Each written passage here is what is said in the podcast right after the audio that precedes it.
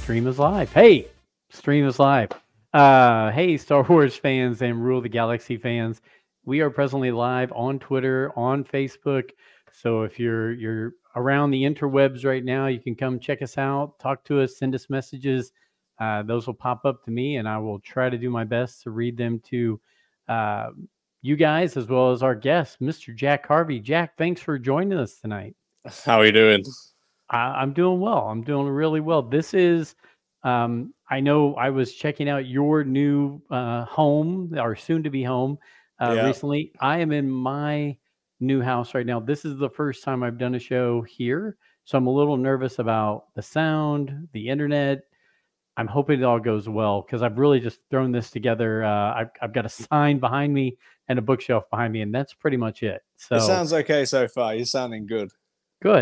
Good. Well, overall, before we even start into things, how are you doing? How are things going with you and everything in your world?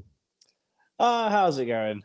It's been a little bit of an unusual season, truthfully. It ended a little earlier than we thought it should. That being said, the off season for me so far has been a pretty good time. I went back to the UK for a little bit just to hang out with some family, and then my sister actually gets married in a couple of weeks, so we're heading back. Yeah, heading back there again. It's been a good time. Work's been a little stressful, but overall life's still pretty good, to be fair. Well, that's good to hear. You know what? There's a lot worse things we could be doing. My dad always used to say, you could be a ditch digger, right? I mean, we have to face those adversities and work our way through them, but life could be worse.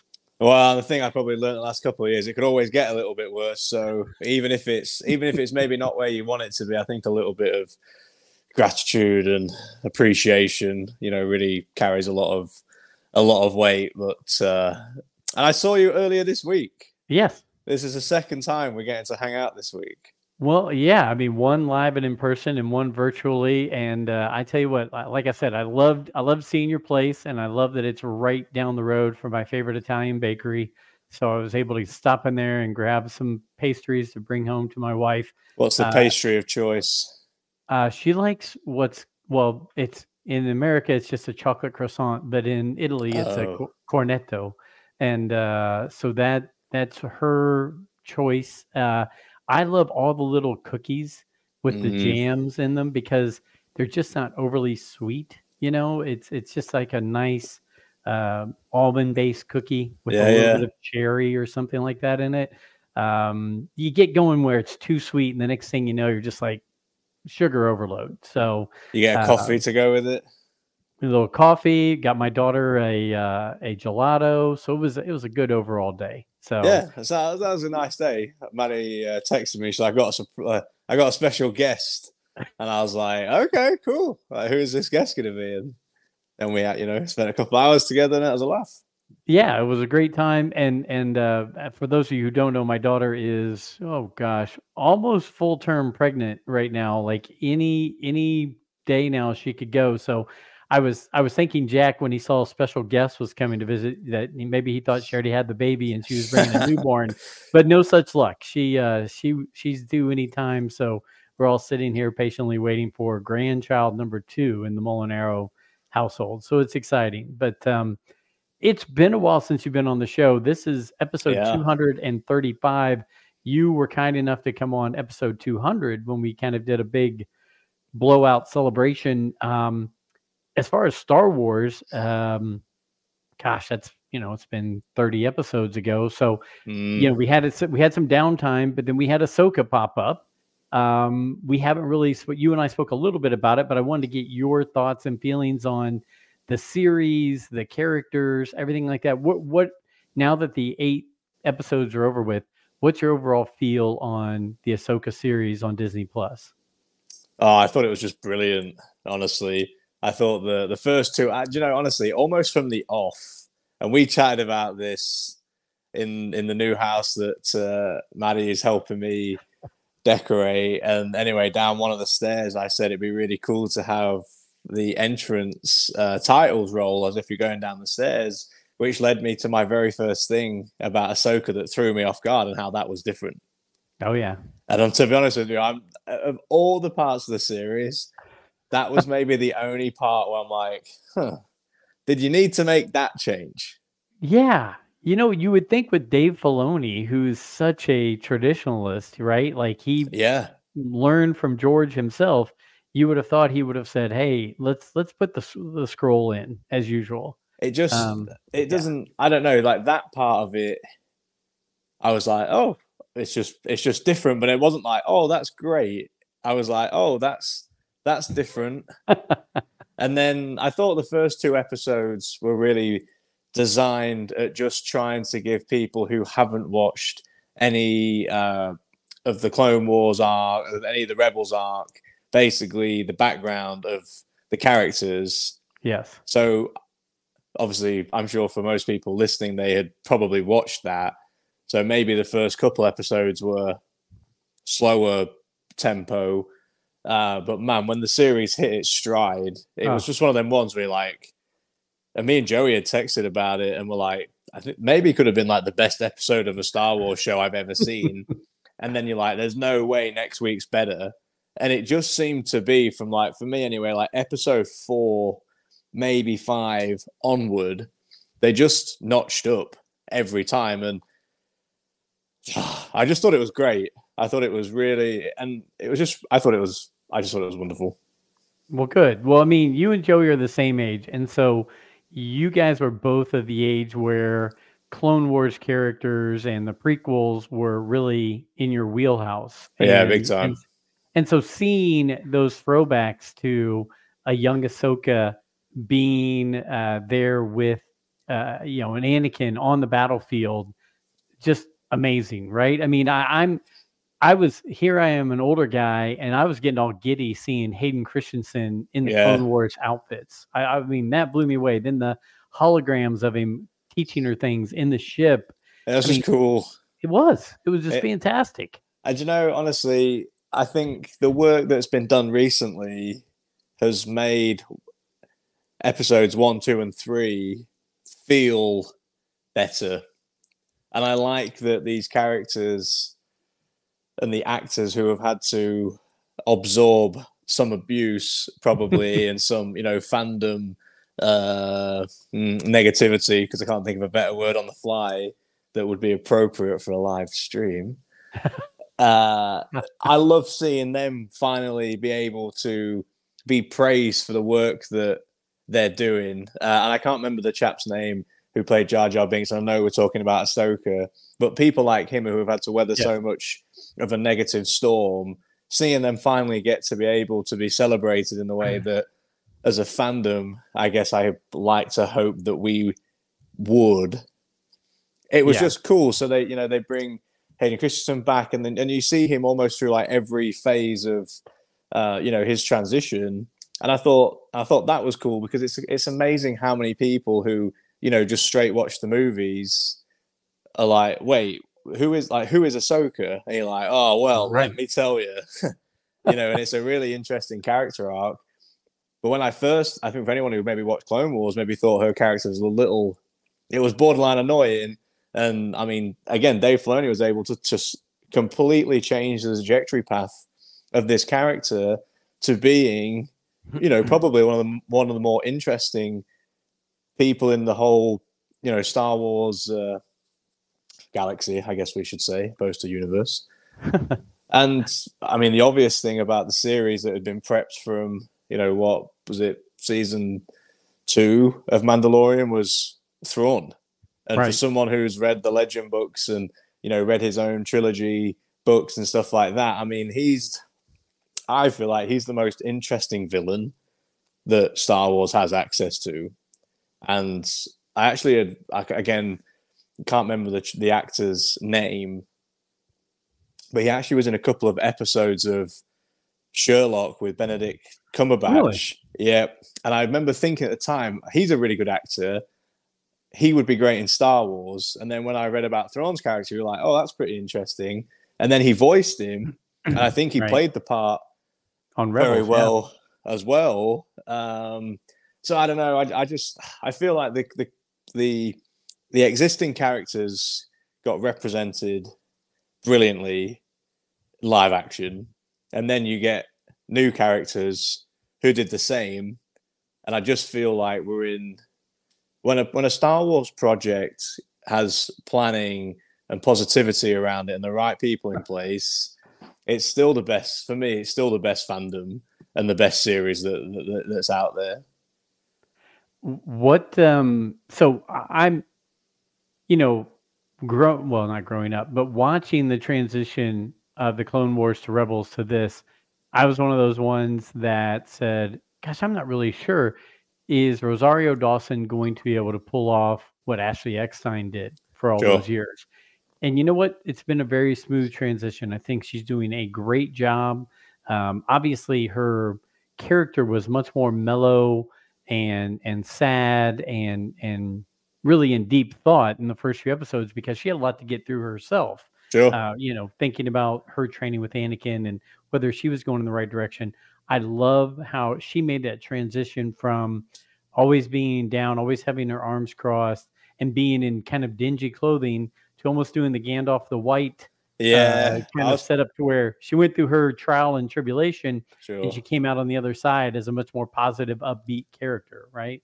Yeah. The only thing that maybe confused me now is like trying to understand the timeline of when she fit into Mandalorian season 2 and kind of like where we are now is probably the only thing that was kind of left a little unclear. The only thing that I know for sure is when the X-Wing pilot, Travis, I think, Captain Travis, came into that court hearing for Hera. He said, what about what happened with Mandalore and Moff Gideon, which just happened in season 3 of Mandalorian. So that's the only tie-in that I know of how the timing works. I'm guessing before that happened, she had just been with Luke at the academy, those kind of things. But yeah, it would be really great to kind of see it laid out date by date.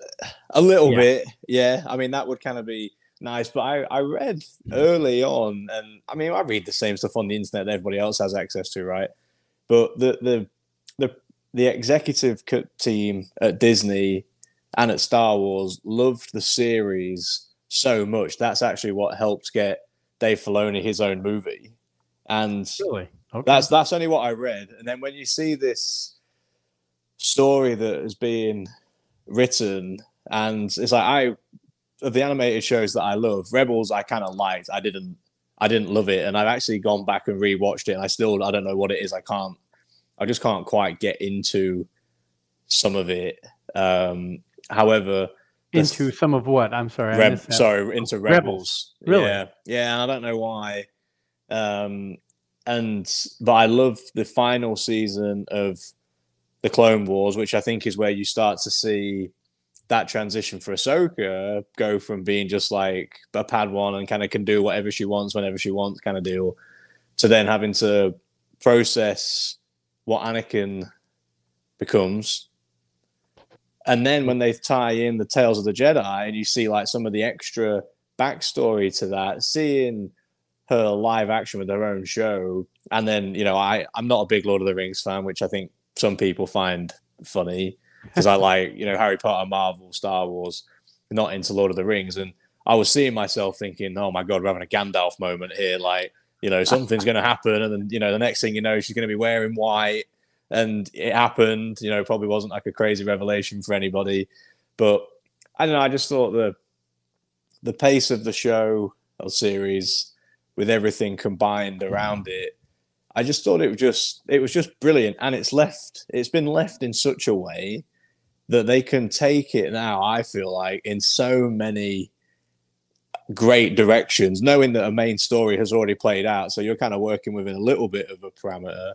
Right. But I don't know. I mean, it's kind of exciting to be in an uncharted part of Star Wars history. Yeah, I agree. So a couple things. One, they popped into my head while you were talking. Ahmad Best was the one who played Jar Jar Binks, and he came back and played the Jedi during Saving Grogu. Let's go. Yeah. So we had Ahmad Best, and then Mikkelsen. And I always forget whether he or his brother are Lars or Mads. There's Mads Mikkelsen and Lars Mikkelsen, but one of them played in Rogue One. It was Mads, I think. Okay. And the other one did this one. I always mess up. I know the last name, but I always mess up the other stuff. So when I looked at the other characters, I thought they cast Sabine 100% perfect. I thought they knocked it out of the park with Ezra.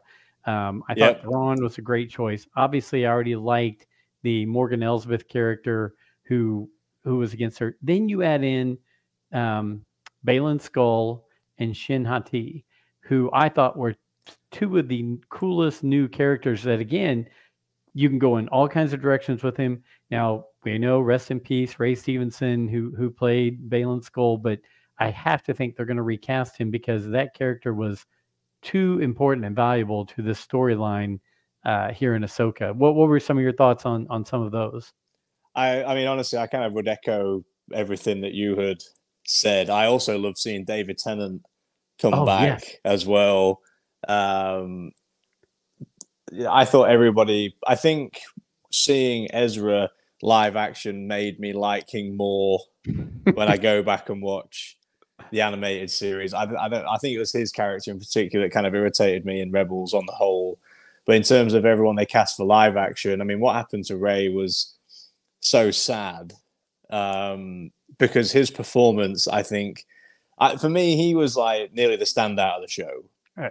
He and Hu Yang, David Tennant. I thought both of those two knocked it out of the park. And what I think is interesting about his character is there's so much that can be explored with him, you know, like who was he in throughout the Clone Wars era? Like, right. I literally have no idea who he is. And then when people were trying to, I saw that thing going around where they're like, oh, he was the youngling in the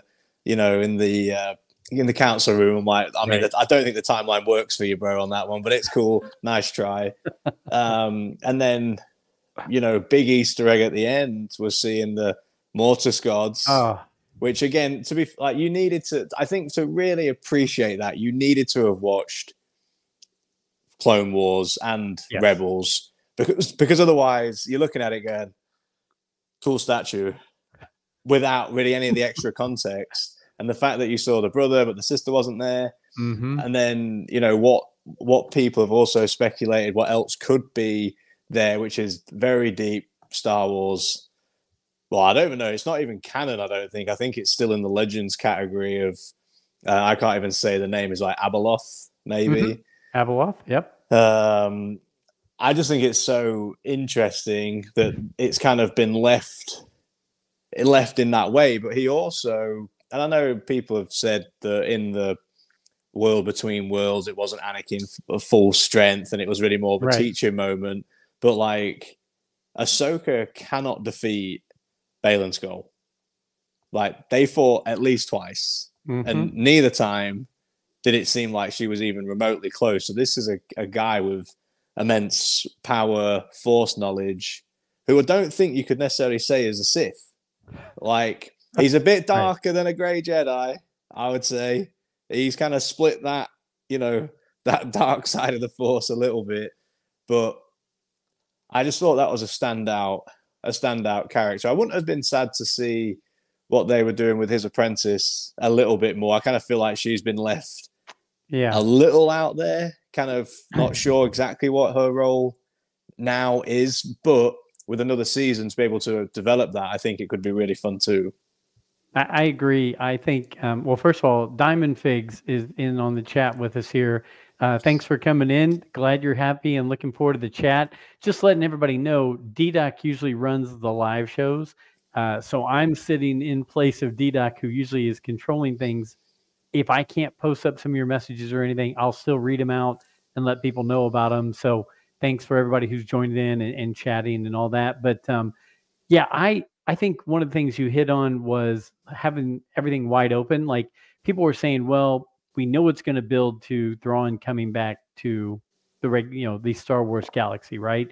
He's going to get there somehow. But if you think about it, if they're using some of the little pieces from Heir to the Empire trilogy that we've read, if they're taking little bits and instead of Luke being the main character, okay, maybe Ahsoka's now in Luke's role in there. I mean, Thrawn's still here, right? Sure. Instead of all the cloned troopers that he was working on in those series, now he's got maybe zombie troopers. And instead of Joris Sabayoth, now he's got some Nightsisters who are playing kind of that role. But in all those things, you were mentioning Shin Hati, there was the Mara Jade character who was a very dark, very evil kind of in the beginning of the, that trilogy. You saw Ahsoka reach out and say, give me your blade. I can help you. Right. And I'm thinking to myself, is she going to have this anger in her? And when her master leaves her, is she going to look for somebody to be a mentor and give her the direction she needs and maybe flip back to the other side and fill that Mara Jade role? I don't know. I was just brainstorming while watching the show and trying to correlate it all back together. But it seemed like there was a lot of pieces that could be put together like that. I agree. One of the nice things about the show was you could feel what was building, mm-hmm. But in that finale, I got to admit, for a decent chunk of it, I was like, they're not leaving this place. Like, not even like Ahsoka and Sabine and Ezra. Like, no one is leaving this place. Mm-hmm. Like, something's going to happen. And okay, if you had read some of these bits and it followed a natural thought progression, I feel like we all could have realized that he was going to escape. But also, like, Thorne's character deserves the escape because he mm-hmm. is like a tactical mastermind. And really, the only battles that you see him lose, I really think you can just chalk up to the fact that he doesn't have the Force. I mean, true. Like, no tactician has probably factored in Purgles coming in and, grabbing his ship and blasting him off to somewhere else. But I thought it was interesting that everything's obvious once you've seen it, but for a period in that episode, you're like, well, clearly Ahsoka and Sabine are going to get there because, like, they're the goodies, right? And they always get there. And mm-hmm. I think the fact that they didn't, or maybe it was Ezra instead, just felt like it gave the show substance. I like that it left it with kind of an End of the Empire Strikes Back kind of feel, how the bad guys pretty much got where they wanted to get to and got what they want out of the battles and everything like that. The good guys weren't down for the count, but they definitely had not gotten to where they needed to be. And here you have the lead character for this series sitting in another galaxy as season 1 ends, right? I think it's interesting as well, though, that and you use like that analogy, like, no, yes, you could say that, like, Thrawn won, but I kind of don't feel like anybody has really lost because, like, Sabine and Ahsoka have now, back to mm-hmm. being mates again. Ezra's gone home. Thrawn's now in the main, galaxy. Seems like Baylan Skoll's off doing something that clearly he felt was his purpose. Yeah, Shin's the only one. I'm like, what? Where are we taking her character? Like, but really, I think it set it up because even though, let's call them the good guys, just because or like the main protagonists, I guess. Although they might not have got exactly where they wanted to be, they're not like out of it. Correct. And I think the way that it's been left, I just think is really interesting and fun. Hey, and then there was Brent. Three. That's right. Hello, hello, hello. How are we doing? Who's the father? Who's the son? Who's the daughter? Let's just establish this early. Don't even talk about Mortis around. Okay, Brent. So no. I mean, we can go into Mortis, like, because I needed explained to me, because it's way like, so I'm a simple man trying to make my way in the universe, and so the whole Mortis thing, like, I consider myself to be an intelligent dude, but it's way beyond me. So you tell me, who is the father? Like, is somebody taking the place of the father, the son, and the daughter? Or yeah, like, what's your thought on that, Jack? Oh, you could almost do a show maybe just on that alone. I mean, so they're as a trio. I mean, essentially they got introduced to the Star Wars world or fans. I can't even remember what season it was of the Clone Wars. That was my first introduction to them. And basically, you've got the daughter who represents the light side of the Force. You've got the son who represents the dark side of the Force, and the father who ultimately controls both and keeps both in check, and therefore creates balance. Now, if you want the spoilers on what happens in the show, I can give you them. So at this point, I feel like, I mean, we were doing live shows and talking about it right afterwards, continuing on live. So, okay. Spoiler, we're what, 2 weeks past? 3 weeks past? Yes, we're good. So, we're past spoiler alert territory. Essentially, you know, naturally a fight breaks out, and the father has to kills himself to keep his son, at least, on their home planet, right? Or I can't even remember what the planet was called. Have I got that right? It wasn't Mortis. Mortis. Oh, you mean the current? The current Peridia, but yeah, Mortis, yeah. And at least in the Clone Wars, it was on Mortis.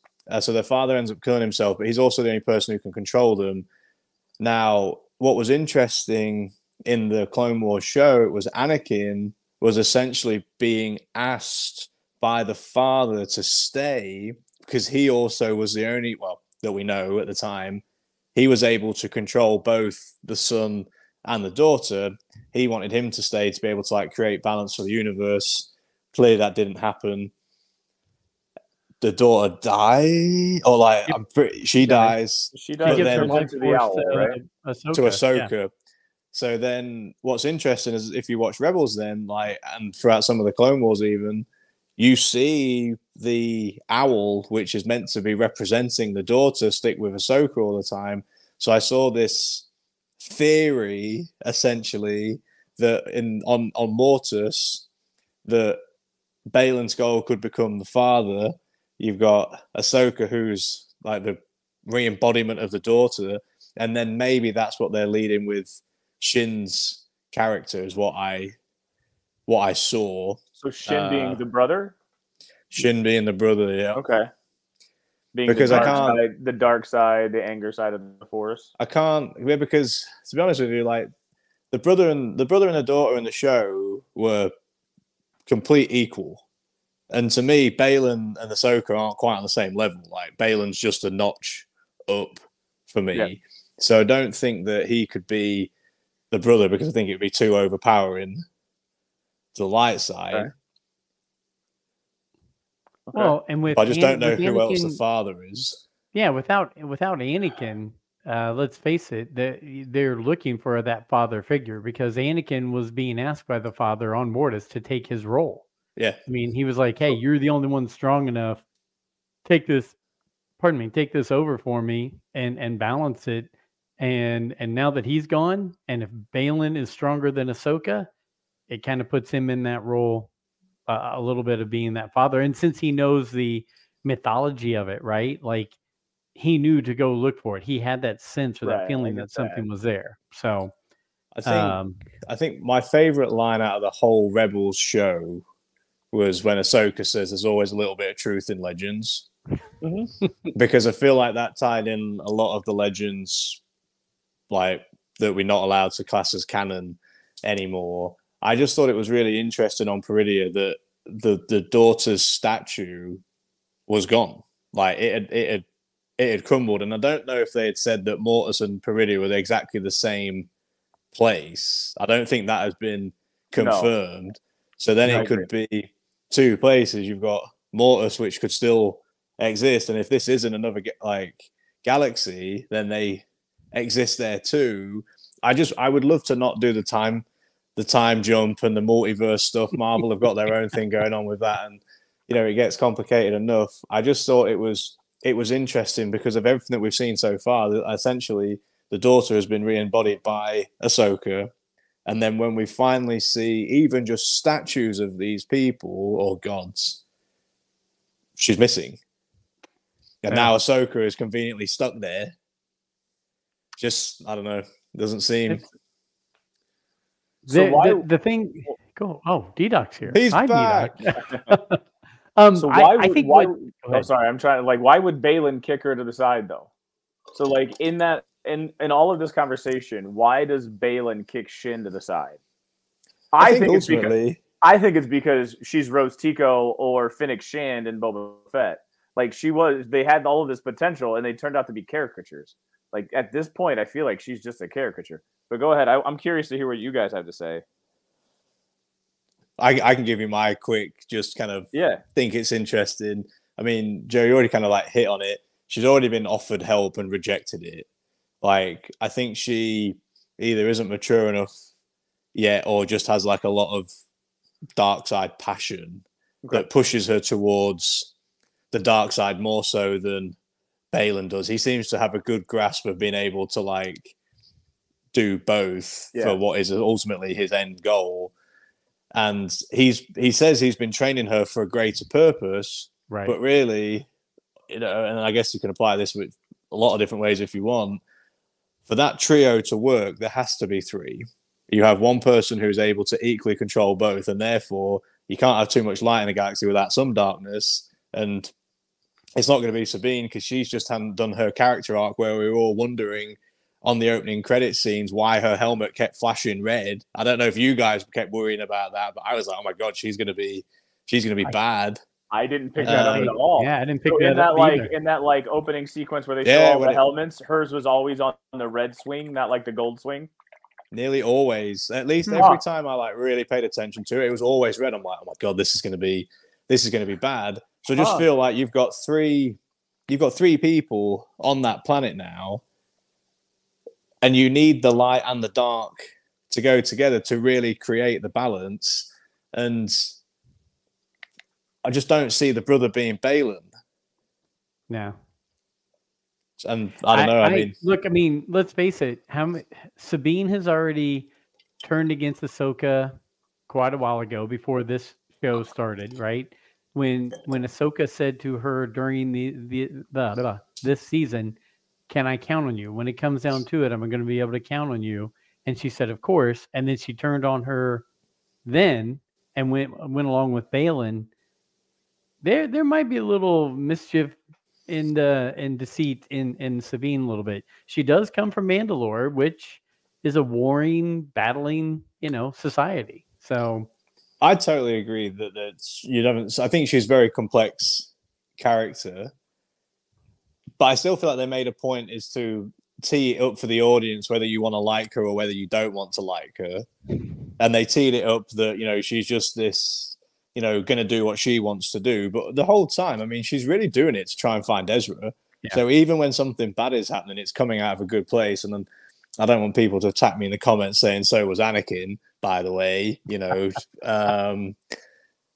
but I don't know. I don't feel like they would have spent so much time on that arc for her to eventually just be bad. The only thing I kind of was unsure about as well, is there a romance there between Sabine and Ezra? Because it kind of was teed up like that. And from the briefest moment, I'm like, so have you watched the Rebels? You said you didn't necessarily get into it, but have you watched season 1, season 2 of the Rebels?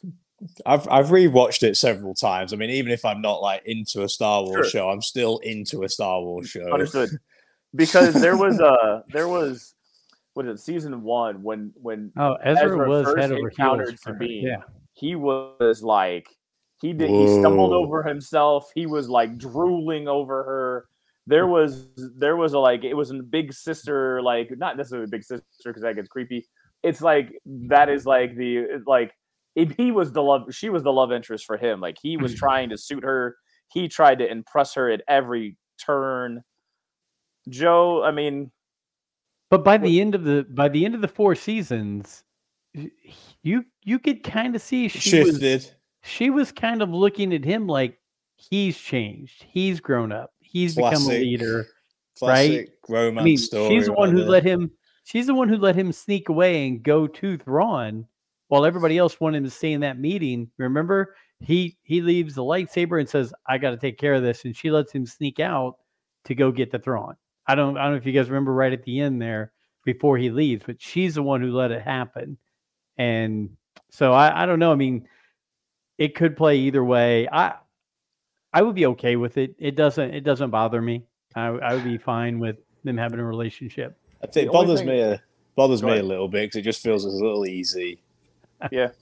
You know, like, it's a little easy. Can't we just be friends without having ships? Like, I'm sick of, like, any sort of inkling of Taylor Swift and Travis Kelce loving each other turns into this, like, media frenzy about the two. What was it? Started with Ben and Jennifer, the whole Bennifer situation, Ben and Jennifer number one in, like, the 2000s. Like, it was, can we get past, can we just have a friendship? I mean, there was, like, Ted Lasso. We love Ted Lasso, but they wanted to make a ship out of two... Roy Kent and Jamie Tart. Like, people want there to be these relationships. Can't we just be friends? For those of you, that's not bad. For those of you who better than I could come up with on the spot there, who have not watched When Harry Met Sally, Harry tells Sally, no adult man and woman can just be friends. You're always thinking about sleeping with them. Yeah. It just can't be. So, you know, he even says, I think you're the first woman that I'm friends with that I haven't wanted to sleep with. So, I mean, I'm going to go with the Billy Crystal theory right there on that. Go ahead, D-Doc. Ezra's also just been hanging out with a bunch of Ninja Turtles for years, you know, so. And that's why he's counting on her. You know. That's why he's counting on her, okay? He needs to get back. And he's I came in here to throw Brent on, and I'm sitting here with the headphones on. And I'm listening to Jack talking about Mortis and everything, and I'm just like, I just talked for 2 hours about Star Wars last night, and I'm locked right back in just listening to this. Well, and I will say, D-Doc, we talked about it briefly on the one live show. I think Filoni has some cojones to throw World Between Worlds and Mortis into this series when, as Jack stated, they had to use the first few episodes just to get people kind of caught up on where it was. And he's throwing out the big guns, right? He's throwing out things Yeah, so but those are his big guns, though. Those are his big guns. Those are, no, but I'm like, it's you true. Laugh, but like, those are his babies. Like, Ahsoka is his baby. Big a time. Mortis arc and the Mortis and that, like, that the World Between Worlds were his creations, so he's like, if anybody's going to be able to do it and give it the due that it's deserved, would be Filoni, because that's the, like, those are of his own mind.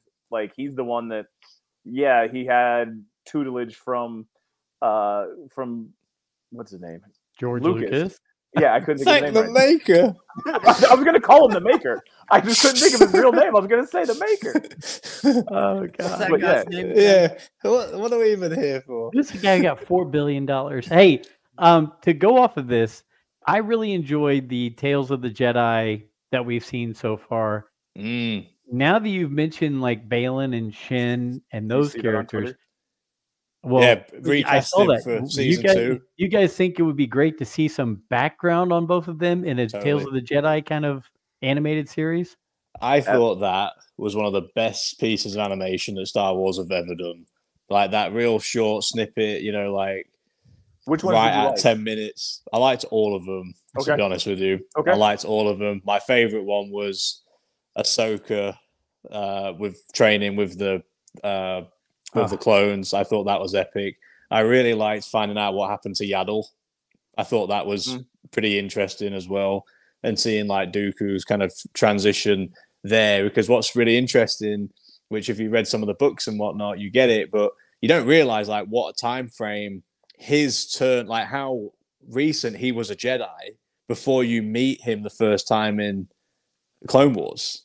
You know, I think that's kind of interesting to see. I saw someone tweeted that you could recast or at least animate, you know, Baylan Skoll and do a Tales of the Jedi. And I just think them stories are so good because they don't have to be multiple seasons. They don't have to be like, you know, 3 episodes long, just a 10-minute blurb, give them a little bit of a backstory. It allows us all to come on and talk and speculate. So, I mean, surely we're all appreciative of that. I just think that that concept now is really great. Like Shin, where did she come from? What's her story arc? How did she meet Baylan? You know, there's a lot of different parts to that. I agree. I think it's the easiest way to recast him. I like honestly, that's the easiest way to.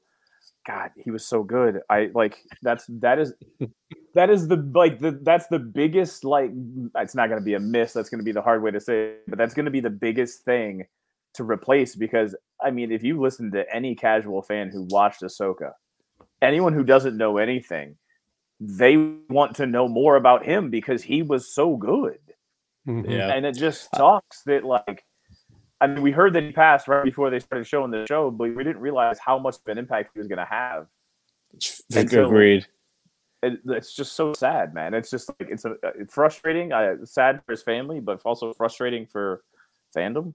But yeah, I got a question for everybody, really, just like one to throw out there, because I think it's interesting to hear everybody's perspective on it, and it's to do with recasting him. And I've seen two arguments here: one, that it would be disrespectful to recast him when you've seen what a brilliant job that he has created in this character, or it's actually a sign of immense respect that people loved his character so much that they want to recast him to carry on the story. Like, which, on that side of the coin, where do you guys more sit? Because I don't know if I feel strongly one way or the other. I think initially I was like, can't recast him.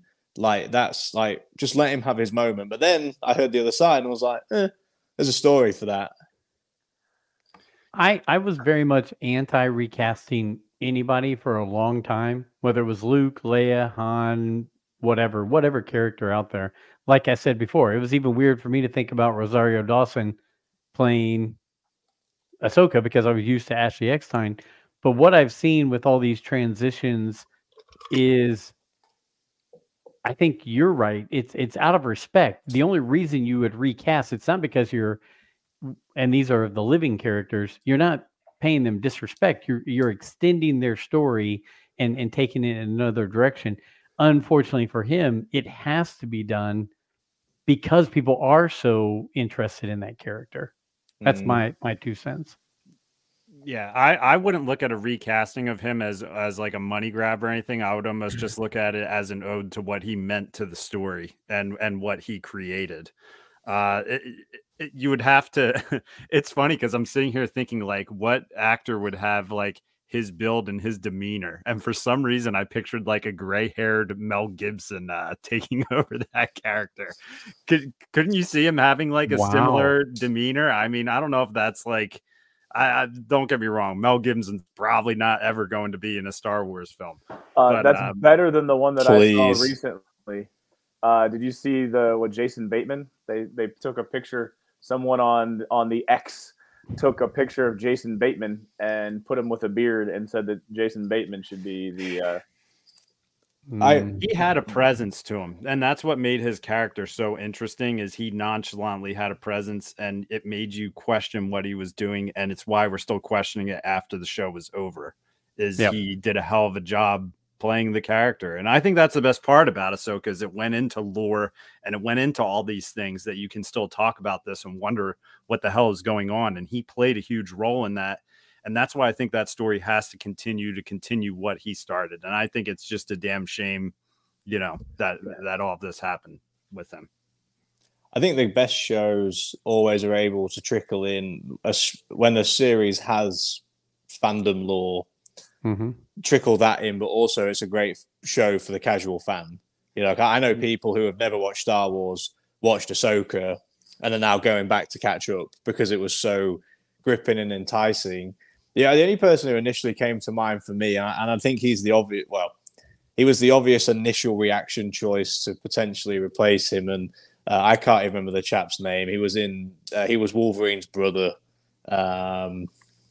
He's done a bunch of TV. Is it Ray Donovan?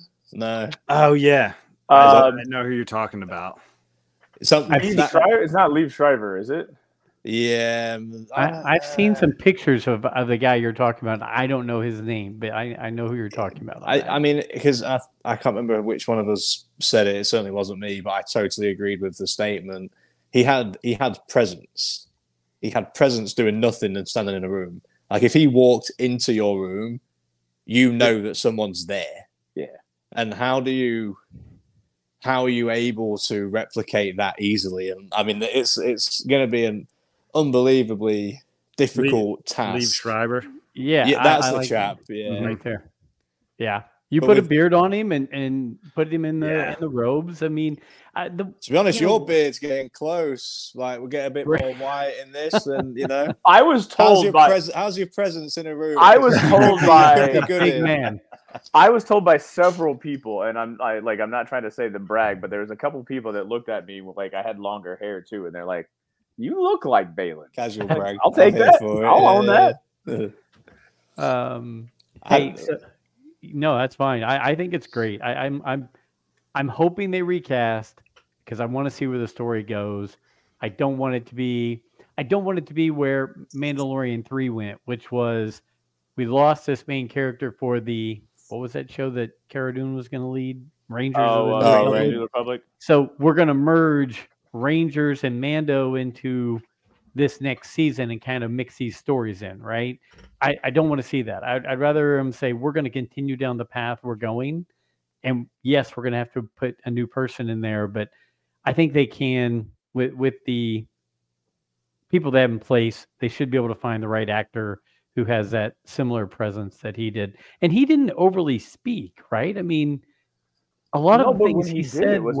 Like, but when he did, it carried something. Like you said, like he's got a presence. But when he did speak, something about the Jedi, and there's so few of them. It's a shame because there's so few of them. When he had to go kill Ahsoka, like the things he said are memorable. I don't think he ever wanted to kill Ahsoka either. Like that's something that I always felt was I was saying that last night. I just felt like there was always a level of respect for her there. And it was kind of weird because it made me question, like, what is he doing? What is he up to? So, well, when Morgan Elsbeth reached out, said something to him about it, didn't she say, "Do I sense fear?" And he said, "No, it's just a shame, right? It would just be a shame if I had to do that." I think that was pretty cool. Mm-hmm. So, I think it's one of the interesting parts about his character is he also seems to be one of the few people who actually knows who Darth Vader is. Yes. Like, it was such that one line where he's like, "Anakin spoke highly of you," and they're having that exchange. And then when he says, like, "Few saw what he became."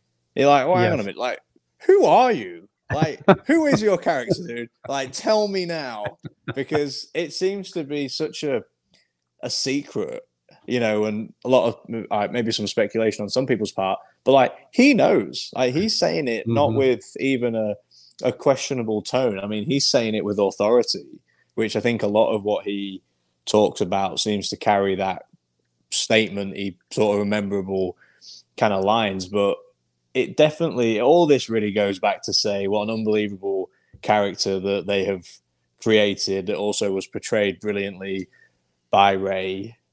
Right. But I just need to know this guy's like story, because it's just the other thing that I think they did so well was we all knew deep down they were going to find Ezra before the end of this first series, whether it was in the last one or two episodes, there was going to be that, hey, we found him, right? Here he is. But yes, there were some battles between some of Thrawn's people and either Ezra or Ahsoka or Sabine, but there wasn't that massive thing that you can see working in Thrawn's head, right? So we have something in season 2 or something in that future Filoni movie where that master tactician will be able to come out, right? He's going to have this master plan that's going to all come together. we're going to see a huge battle, right? The Lucas kind of battle where you have something going on in the air, on the ground, and one-on-one, right? So I'm excited about not having to put that in the first season. It's still to come. Is he really master tactician? Is he really? Yes. Because, okay. Why do you feel I just like don't see it? I just don't see it. Like, have you read his books? So so here's where we go. And here is the rub. I've listened to Mark Thompson narrate Heir to the Empire, Dark Force Rising, and Last Command. Another one. The Last Command. I've read that one. The other ones, right? The other books I have not dove into. The one with the blue pages. So I am not fully vested in my Chiss mythology. From what we have seen and from what I have seen, there is a lot. And even in the Heir to the Empire stuff, and it's also because I came to those as a 42-year-old man after having everything, and I didn't come to it at the same level when they first were released in the 90s, and it wasn't something that impacted my fandom at the time. I have never seen or had this belief that he is this tactician that is something to be feared. And I don't think the show that they've put on leads you to believe that he is this brilliant tactician. I think Jack hit something that I'm going to start focusing on. In the books, unless a Jedi was involved, who he was going against, Thrawn won everything. It's when Bendu. Yes, Bendu or Jedi were against him. He lost, right? I mean, I have to think about that. I'm going to look back at his books. I'm going to look back at Rebels. But I think you're onto something, Jack. I think he's as close to being Darth Vader or a Jedi without having that. Like, he's got everything else put together, but he can't outsmart what a Jedi is going to do. Well, to me, if you look at, if you were to say his notable losses, let's say, he wouldn't have sacrificed that fuel refinery just to see Kanan kick it, which he wasn't even on World when that happened. And he seemed mad when he got back with, was it Governor Pride? Yeah. Price. So then it's like, oh, are we chalking that up as his loss? Or are we chalking that up as her loss? Because... to me, what makes him such a brilliant tactician is being able to accept them small defeats and go, yeah, we lost that. And he immediately moves on to the next piece because his bigger picture plan allows him to check, at least I've always felt from a tactical stance, check his ego for his bigger picture prize.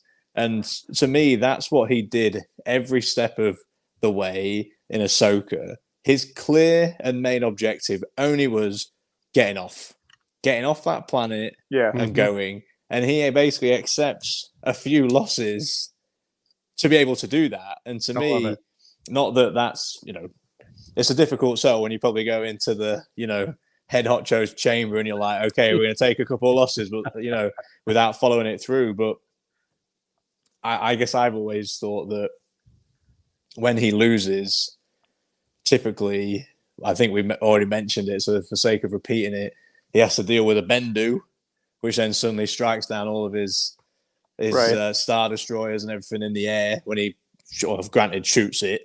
And then the Purgles come because Ezra's got this, connection to them, which apparently is one of the new things in Star Wars that, Jedi can just feel all these animals and whatnot, which is kind of cool. But, I don't think any tactician really can bank on that. And then on the fuel refinery, where he's like advocating for his tight defender program, he has to go back to Coruscant, talk about it.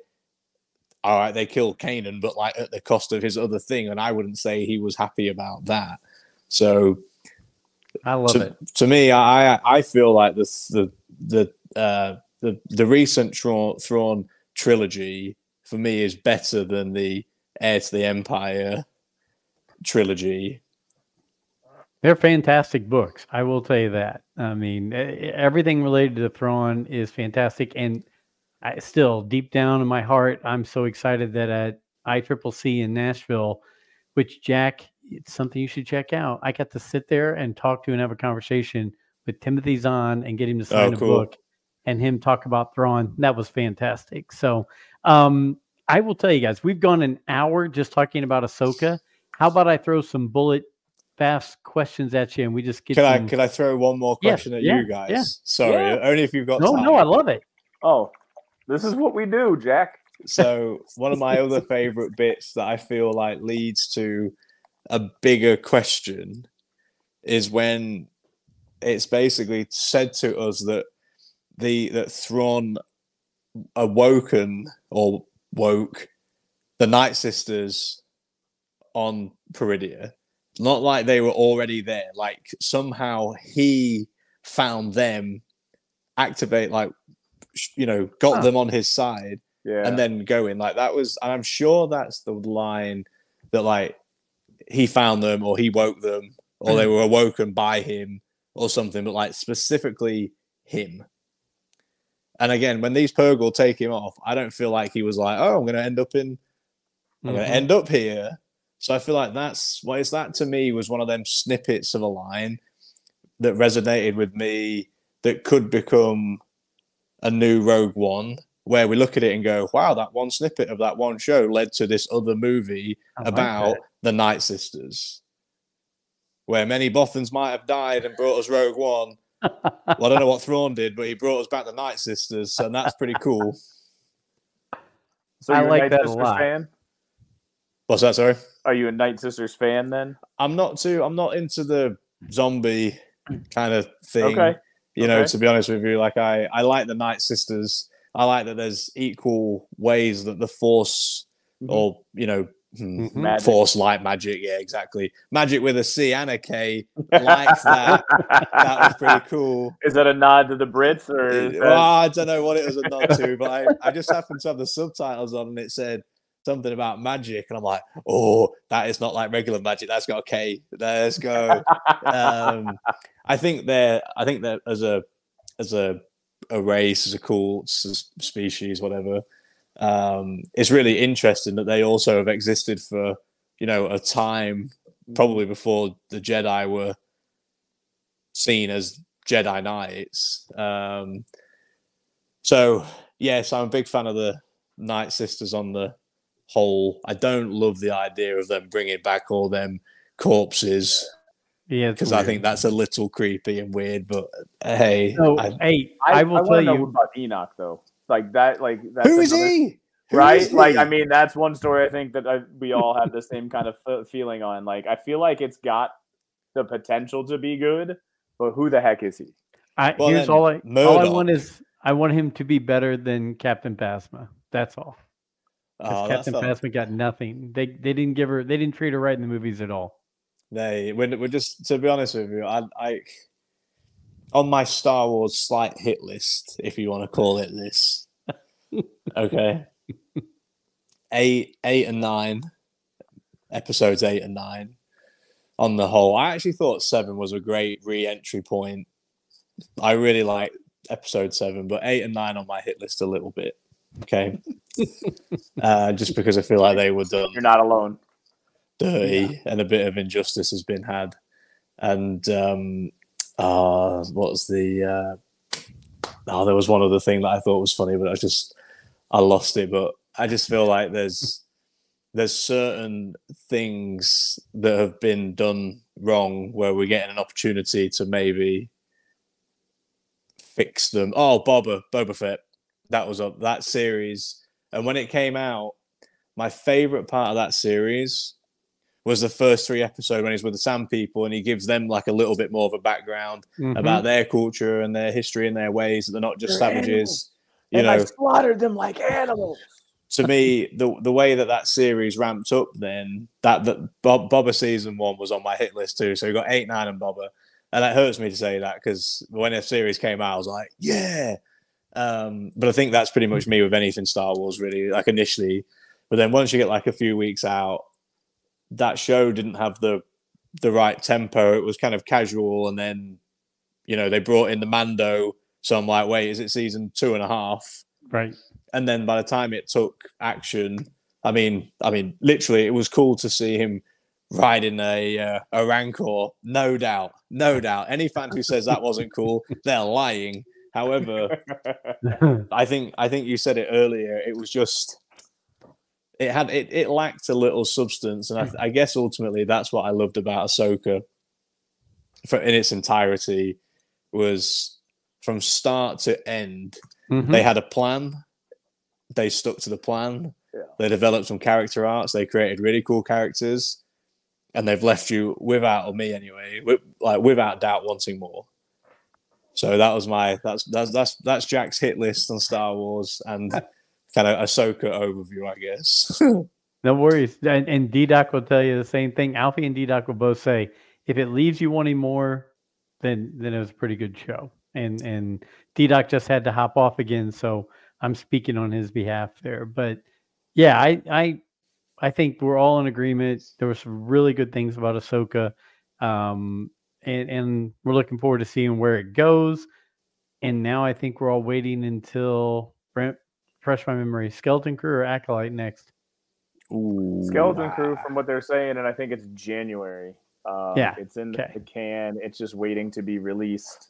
I think they're waiting to make a full-on announcement. This was like all behind-the-scenes leaked information about copyright and anyways. January-ish, but they're waiting for all of the strike stuff, anything related. Yeah. On all sides, like the writers are in, but they're also staying in solidarity for the actors. Mm. Fun stuff, man. Fun stuff.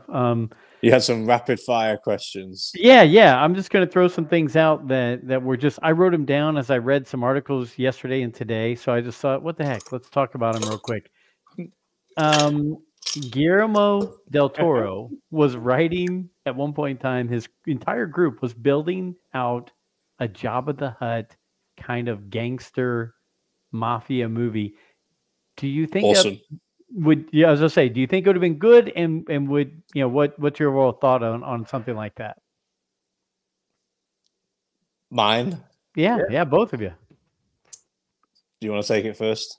No, I was gonna let you. You're the guest, man. What do you what like? You said awesome, right. So I feel there's more to that, though. Well, yeah, you know, because I think one of the things that makes the Mandalorian so interesting is showing the Star Wars universe is actually really interesting. You don't have to be a Jedi Knight to also have a really amazing story. Which I know this is a complete fandom, but there's probably a lot of similarities and things that people can pull out. That they can go, oh, well, my friend's, obviously not Grogu, but he does something like this, or, we're loyal to the nth degree, like Mando might be, and obviously the gangsters in Star Wars, if you don't think about Jabba the Hutt or, his whole situation and menagerie. Well, yeah, and also then the syndicates and all the different syndicates there are, and the fact that they have essentially like drugs in the Star Wars world and spice, and death sticks and all this stuff. Like, there's got to be something in that that would be really interesting to know how they do it, because I'll give an example is I'm not someone who watches the Death Star being built and thinks, how'd they raise the money to do that? I'm just like, that's kind of cool. I like to see that. Happy days. But, as I get a bit older, it's essentially taking like a Han or like a Poe when he was a spice runner. Mm-hmm. Like, maybe let's see what actually being a spice runner looks like and having some heavy stakes, and even Jabba's backstory about how he became the guy, because, I feel like when you read, The Phantom Menace, he's not like obviously the main Hutt for me at that point. It is only when it seems like when the pod race then went to Tatooine, that's what helped him like elevate his status within his own like group. So I feel like there has to be some really interesting stories, characters, situations, scenarios that these people must get in. Because again, like Jabba, the fact that there's a whole area that was called like Hutt Space. Mm-hmm. No, I mean, also, man, they got their own planet. You know, exactly. Yeah, you know, which I've been one of the games I used to play. Like, you could go to the planet, and it was cool, and it was just like a planet of gangsters, and you're like, this is kind of cool. It's just, it's got to be. There's just got to be a lot of interesting things there, and I think I said this to you, Joe, and I saw you. Like, I'm in the nicest way. I would love to meet Daisy Ridley if she ever wanted to go out on a date. I'm available. We can make that happen, can't we? We could start something to make that happen. I think. Please and thank you. But I'm ready for the Skywalkers to not be the center of the Star Wars world. I think, and the more people that kind of can fill it, just makes it seem like it's a bit more diverse than, you know, Jedi Knights, which I love them, by the way. It's very cool, but there's just got to be some fun in that they can exploit. Agreed. Real quick before Brent answers on Jabba, Alfie says because Brent earlier had said Shin Hati is Rose Tico. Alfie said Shin isn't Rose. She didn't kill Luke Skywalker. So that's one thing. And then Tales of Jabba's Palace, he said, would make a great Disney Plus series. I don't know if either of you have checked that out, but it's a bunch of short stories about the characters at Jabba's Palace. So, and yes, Brent, that is in a book, Alfie said. So, yeah, no, I haven't seen that. Oh, he said he read that in a book. Yeah. He said read that in a book. I was thinking, like, he was new. The fact that I knew Nal Hutta was because I read it in a book. And no, I think so. That's not correct, because there are friends of mine that talk about it.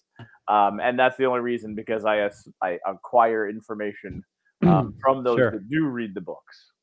So I'm going to take it a different direction, because I think it would be fantastic to see the underworld, because those are stories that haven't been told. And I think that's what Boba has and had the ability to try to tell, was that kind of underworld. I think that that's kind of the vehicle possible. I would love to see a Tales of Jabba's Palace. I'm not going to read it, so show it to me. The other thing I was going to go to was, had anybody heard that prior to the last year or like week or two? Because I know Rebel Force Radio, who's like the podcast of podcasts, Jimmy and Jason talked about it. It was on a few different, websites where they post stuff out. Yeah. But on the last 2 weeks, I would say. Yeah. And this sounded like they were writing this in like 2005. This sounded like it was something that wasn't as recent as what they just announced, right? Like, so what it comes to is my understanding of the showbiz business. There are probably 60 to 70 Star Wars stories in some level of production that we don't know about. Mm-hmm.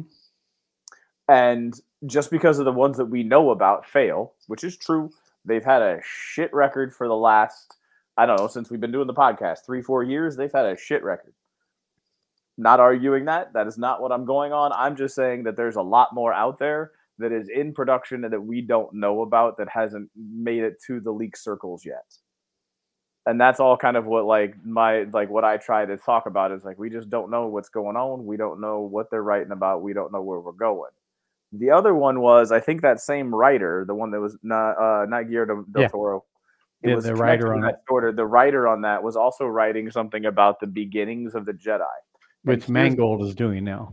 But here's the thing: if you make that movie and you come up with a new idea, the Filoniites will have your neck.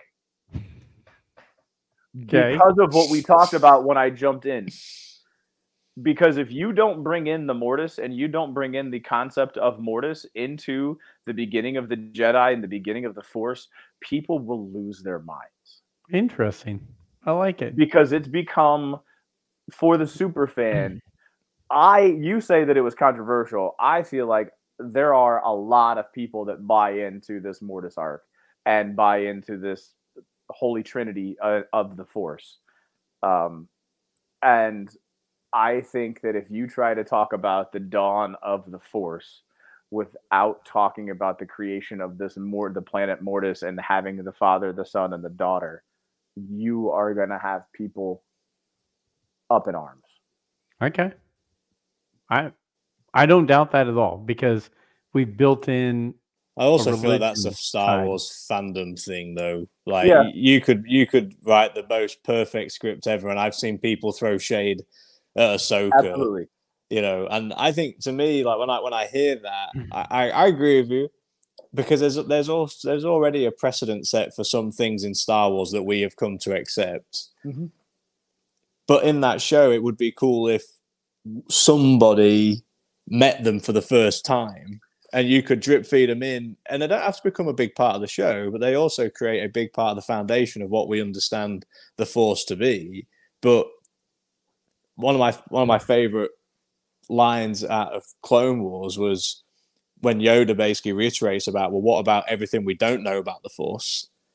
You know, they make it seem like it's still this thing that, although they have a grasp on, you know, something, they wouldn't be. Maybe they would, but like I never got the sense that they would say, well, we understand 50% of the Force, you know, 10% of the Force. Like, they never give you that number.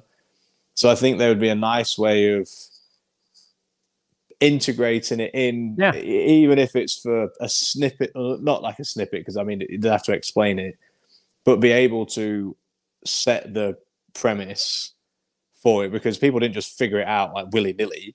You know, like there had to have been someone who was being guided by something, you know, and for me, that would be when I think of all the problems that would be difficult to overcome, that's not one that I'm like, let's really brainstorm it. You might brainstorm an organic way to, you know, bring it to the forefront, but of all the problems Star Wars faces, I actually love the idea of them going back to the dawn of the Jedi and figuring out how they, you know, have become what they have become.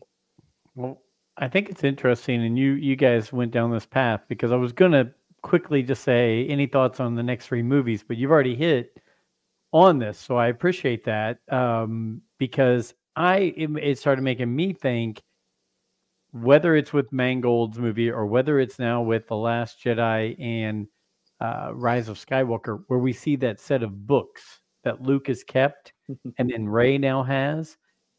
Do you guys think that Mortis, World Between Worlds, or Bendu is mentioned in any of those books? Do you think that's a part of any of those books, the Jedi text? I mean, the way when you watch Clone Wars, the way for me it's left that, like, this is a group that are unheard of.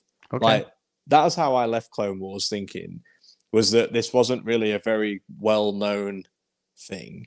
But then again, it goes back to, how did Baylan Skoll know about them? Because it clearly seems like he knew something. So whether it's from fairy tales, like I think is what they drop in the series. So they're a little bit more well-known than what I think I thought originally. I lean that they're not well known, and that he is just like, I'm gonna go into leaning that he was kind of like Qui-Gon, that was a book rat and lived in the library and talked to whatever her name is. Jocasta.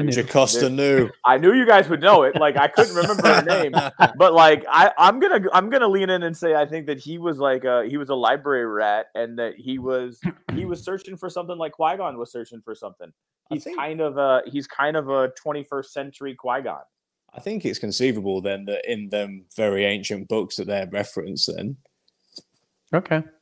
Because again, if you can't have a vast library like that and, you know, have your core pieces of material probably not contain essentially one of the biggest fundamentals of the Force as we know it. So the Book of Alfie just came through and said that it's canon that World Between Worlds is in the books Rey has. Really? Sure. I didn't know that. Sure. So Alfie, we actually call him the Book of Alfie. That's actually what he goes by on X/Twitter, because if we have a question, we just ask, and Alfie usually has an answer. And he said, as far as the... How do you just know that? I love that someone just knows this. It's brilliant. But the Guillermo movie, he said it was known about during Solo, and that sets were being built. It was known about then, and it died when Solo kind of tanked. So Alfie again, bringing the heat. Hot take. I mean, yep. So you'd have to understand Alfie, if he's not critiquing somebody's outfits, he's spending time diving into research on Star Wars. Well, I got two questions then for him. Well, one hot take and then one question. Shoot him out. We'll start. He'll answer if he's in the chat. We'll start with a question. So throughout Rebels, Ezra has a green lightsaber. Mm. Suddenly, they make a big deal out of everybody going and getting their kyber crystal, which apparently is not coloured, right, originally, until it changes based on the Jedi. How does he end up with a blue lightsaber, sorry, in Ahsoka right at the end? That was Kanan. Oh, didn't he make a new one? Did he make a? He made a new one. So unless he has the crystal, kyber. Okay. Well, I thought it picked up on Hwang Gong talking about him pulling the kyber crystal from Kanan's, and he made a replica of Kanan's saber. Oh, really? I might have to rewatch that. It was in the last episode when they were putting it together. Old Hwang Yangi put it. I just don't know how to say his name. Oh, I thought it was a reference to whatever type of hilt he had was what. And it might be, I thought it was also the kyber crystal that he had. Yeah. But yes, it was a reference to the hilt. Like, he made a replica hilt of Kanan's as a tribute to Kanan. But Alfie will answer that one. What's your other hot take or question? I really feel like Solo is a way better movie than what people give it credit for. It was poor timing. It got caught in a real mess because I was very leery of a new character, like I said, back at that time. But Alfie said it 100 times. Once you got into the movie, didn't even affect you. You just started watching the movie like this was a young Han Solo. But I guess there was a lot of negativity around it. I know they changed directors, and I can't remember the chap's name who played a young Han. He was taking a lot of heat. When the movie came out, I'm like, well, you want to see how Harrison Ford or like how Han Solo became Han Solo. He didn't just arrive like, this is how I am all the time. Like, he had a personal development, which I just thought was, people went into that movie thinking Harrison Ford. And I'm like, no, you need to go in with this perspective of this is how he becomes the person that we see him as now later in his life. And I told someone that the other day, and they just thought that was one of the most controversial things they had heard in Star Wars for a while. And I really don't think it's that bad, but apparently it's a slightly hot take. So the other hot take that goes connected to this is, did Donald Glover catch as much heat for playing a young Lando as Alden Ehrenreich did for Han Solo? Not even a tiny bit. If anything, it was praised, wasn't it? I think. They want him to do more. I know. Yeah. I mean, they're going to write, now it's going to turn in. They were going to do a series, now it's turned into a movie. So, I mean, look, least favorite characters across Star Wars. Alfie says he was Han by the end of the movie. If there had been a sequel, I would have watched it without leaving my seat. I agree. I think he used the robot spare parts, and the top of it was a crystal from Kanan. There you go. Okay. So see, Alfie's on top of it. Thank you. You have a question about colors. You have the question about colors, but you have Luke, and he goes from blue to green, and like, I don't know. Come on, Brent. In some of the Marvel comics during the 70s, Luke had a yellow Marvel lightsaber. Comics. Let's talk about another medium that only about 45 people read. I just got 3 today. What are you on about? Come on. 44 the original run. Are you into the original run of the Marvel comics? No, I've been on the Darth Vader comic line now, and then the Mando or the Mandalorian's just come out with one like side arc as well. So I don't like starting things like halfway through. Hey, there you go. This is the where they compiled all the ones from the 70s into a book. So, Joe, what I'm impressed with is, because I know you had said you'd only just moved, but the studio is studioable to have a podcast. Who knows how the living room's getting on? But I love that the sign's up. Your bookcase is there. He's got to get the figures out though, right? Right. Like, I mean, the only thing missing is the figures, right? Yeah, I got to get those out. I got to have some display of those. Mine are all in my guest room. I need to bring them out. So I went to Disney a few weeks ago, and I built a lightsaber, which I thought was cool. But I also got a Sith and Jedi holocron too, and people have seen it and they're like, "What is this?" And I'm like, I don't have time to explain it to you. Oh, that's pretty cool. So this is what I was doing at the very beginning while we were talking about Mortis.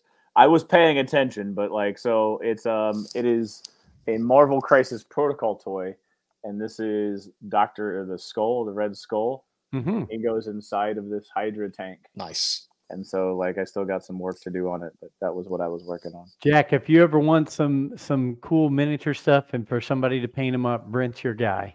Oh, okay. I never really got into them. I've done a lot of, recently.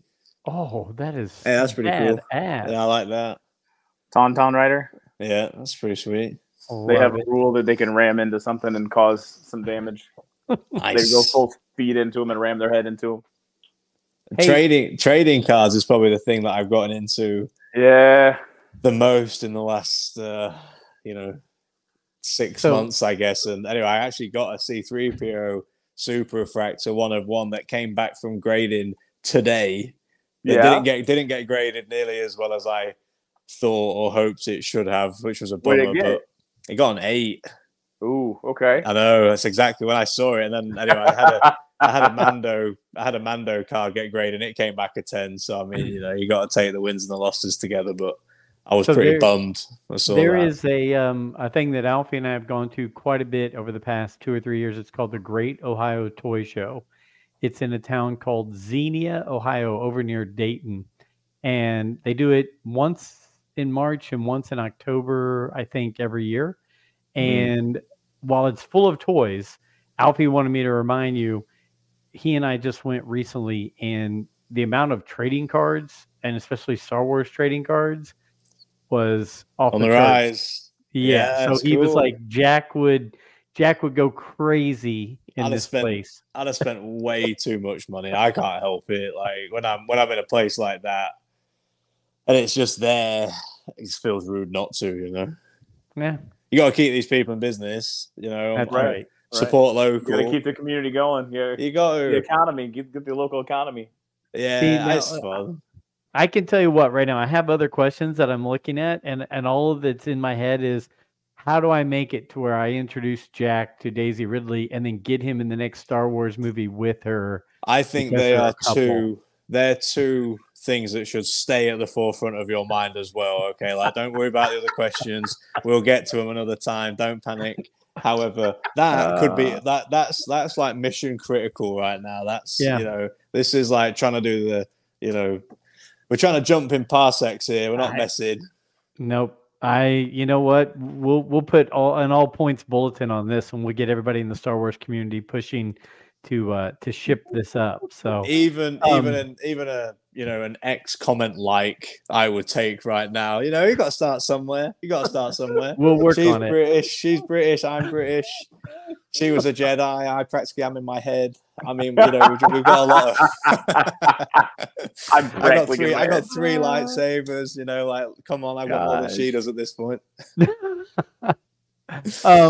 So you were just at Disney. Were you at Disney World or Disneyland? In Florida or California? I was in Florida. Okay. So D-Doc's going to go at the end of November, and he's going to go to Galaxy's Edge. And then the first week of December, I'm going to go with Joey. My wife and I are going to go with Joey, his wife, and his son. And we're going to go to all the parks together and see our grandson, being crazy and all that. But it came up. I found an article today that rumor has it that the Galactic Star Cruiser, even though they're mothballing it, they've been really putting out a lot of exit questionnaires and things like that to people who did go to it to say, how would you improve it and what would you do differently? Hopefully the cost was the number one thing they talk about. Probably. So, I mean, I gotta find out if there's a way for them to get around this tax write-off that they did, because the tax write-off was based on them shutting it down completely and not using it again. But I mean, what if that thing comes back, and it comes back with the way Star Wars fans want it to be instead of the way Disney wants it to be? I mean, that's just, that could be crazy. I think, to me, like, for Disney, like, as a fan, you're going to give them your money. Like, you're going to spend it. But what they asked for that, I just thought was ludicrous, honestly. Like, a two-night stay that's costing you, what was it, about $5,000? Yep. I mean, that's suddenly taken something that, you know, needs to be out there for everybody to enjoy, but its core fans are the people who are going to really enjoy it. Also, now you've priced them out of the market, and that didn't feel good, because even if someone said, "Hey, you want to go and do this?" you'd probably be like, "Well, there's probably something else we could spend that on for 2 nights." You know, like, we could probably all go to Mexico for, you know, 2 weeks on that sort of money. They clearly have invested a lot into it, and I'm sure they've got some unbelievable props and a lot of infrastructure in place for it to be successful. But I think that's the moment where, you know, that corporate vibe has to also match what the fandom wants, because in this moment it's failed. Yep. And it could have been so much different, and, you know, perhaps so much better. And you'll notice it. To me, going into it's Bantu, right? That's the Batu. Yeah.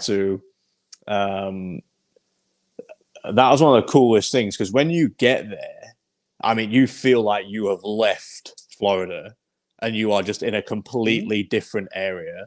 And it's so amazing, and it's so well done. And, you know, even from things like, even trash cans are, you know, nice. Mm-hmm. And, you know, everything that you want it to be, it is. So then you're like, okay, I'm sure doing a hotel that way is expensive, but that whole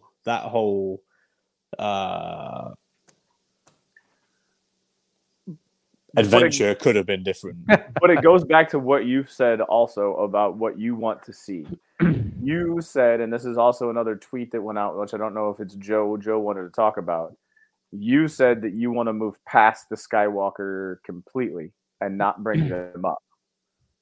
There's a guy who just put out a tweet, and I don't know the context of the tweet. I didn't read all of it. I just read Matthew the headline. Vaughn said that he thinks that it should be a reboot of only the Skywalkers. And what I feel, and this is just from the fans that I talk to and the people that, like, I am connected with, if it doesn't have a Skywalker, there is a percentage of the population that will have nothing to do with it. There's a percentage of the fandom that will have nothing to do with it. I guess I'm not opposed to them being involved in these kind of things. I guess if you're talking about, like, new material, well, I'm going park-wise too, right? So, like, when you talk about going to the park, like, they want to see Skywalker Saga stuff in the park. Yeah, I guess I don't really have a problem with that. I'm talking when I'm kind of ready to move past the Skywalkers. It's in new content and new material, not nostalgia that gives you that feeling. Like, I mean, if you were walking around a Star Wars or the Star Wars park at Disney and you saw Darth Vader, I mean, you'd have kids out there who would freak out, not just because they're excited, but because they're probably a little bit nervous as well. So I don't want to just, like, get rid of them and go, as a fans, we have moved on from you. Because when I see Luke Skywalker, I'm like, you're cool. You know, and when I saw Rey in the park as a Disney princess, I practically gave her my phone number without her even asking.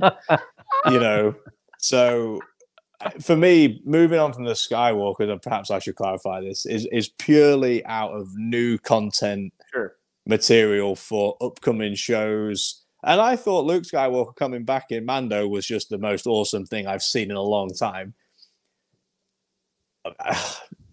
But I'm not ready to get rid of them out of nostalgia, because the C-3PO that I pulled, I just thought was banging, because he's one of the OGs. You know, like, you really can't like Star Wars and not have an appreciation for like maybe 8 characters, 10 characters. Sure. And if you can't get on board with that group of 10, then Star Wars isn't your jam. Right. Okay. I agree with that too.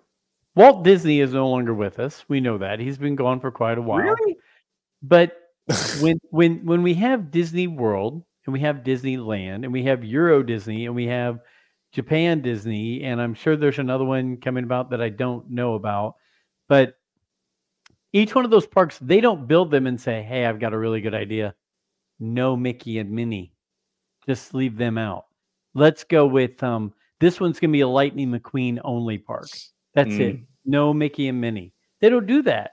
At each one of those places, Mickey's right there. The statue of Mickey is looking up at the castle. Is it? Oh, he's in your face. Yeah, so I get it. It is time. I'm fine with moving on with the storyline, but it's like you can't forget the base. You can't forget what got you here, right? That's what I'm saying.